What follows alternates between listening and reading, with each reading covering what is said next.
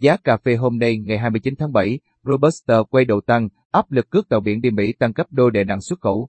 Giá cà phê hôm nay ngày 29 tháng 7 trong khoảng 37.200 đến 38.100 đồng mỗi kg.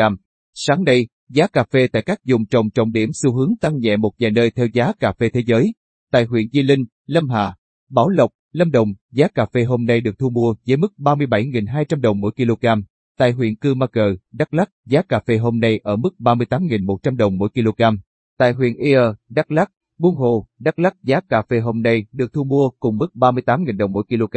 Tương tự tại tỉnh Đắk Nông, giá cà phê hôm nay thu mua ở mức 38.000 đồng mỗi kg tại Gia Nghĩa và 37.900 đồng mỗi kg ở Đắk Trô. Tại tỉnh Gia Lai, giá cà phê hôm nay ở mức 38.000 đồng mỗi kg. Chư Prang, ở Pleiku và La Grey cùng giá 37.900 đồng mỗi kg. Còn giá cà phê hôm nay tại tỉnh Con Tum được thu mua với mức 38.000 đồng mỗi kg. Sáng nay, giá cà phê tại các vùng trồng trọng điểm xu hướng tăng nhẹ một vài nơi theo giá cà phê thế giới. Kết thúc phiên giao dịch gần nhất, giá cà phê Robusta tại London giao tháng 9 năm 2021 tăng 3 USD mỗi tấn ở mức 1.930 USD mỗi tấn, giao tháng 11 năm 2021 tăng 3 USD mỗi tấn ở mức 1.943 USD mỗi tấn. Trong khi đó trên sàn New York, giá cà phê Arabica giao tháng 9 năm 2021 giảm 1,3 cent trên bao ở mức 245 cent trên bao, giao tháng 12 năm 2021 giảm 1,25 cent trên bao ở mức 203,35 cent trên bao.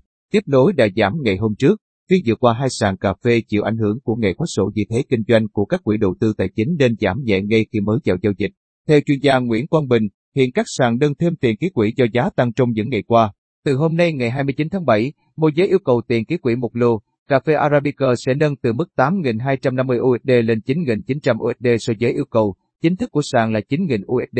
Từ ngày 30 tháng 7 năm 2021, ký quỹ cho một lô cà phê Robusta sẽ nâng từ mức 1.375 USD lên mức 1.628 USD.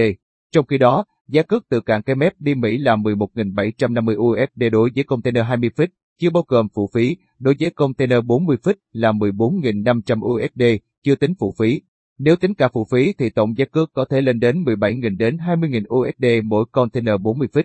Như vậy, so với đầu tháng 7 hàng tàu báo giá cước từ Việt Nam đi Mỹ ở mức 12.000 USD mỗi container thì nay cước đã tăng lên 19.840 USD mỗi container 40 feet.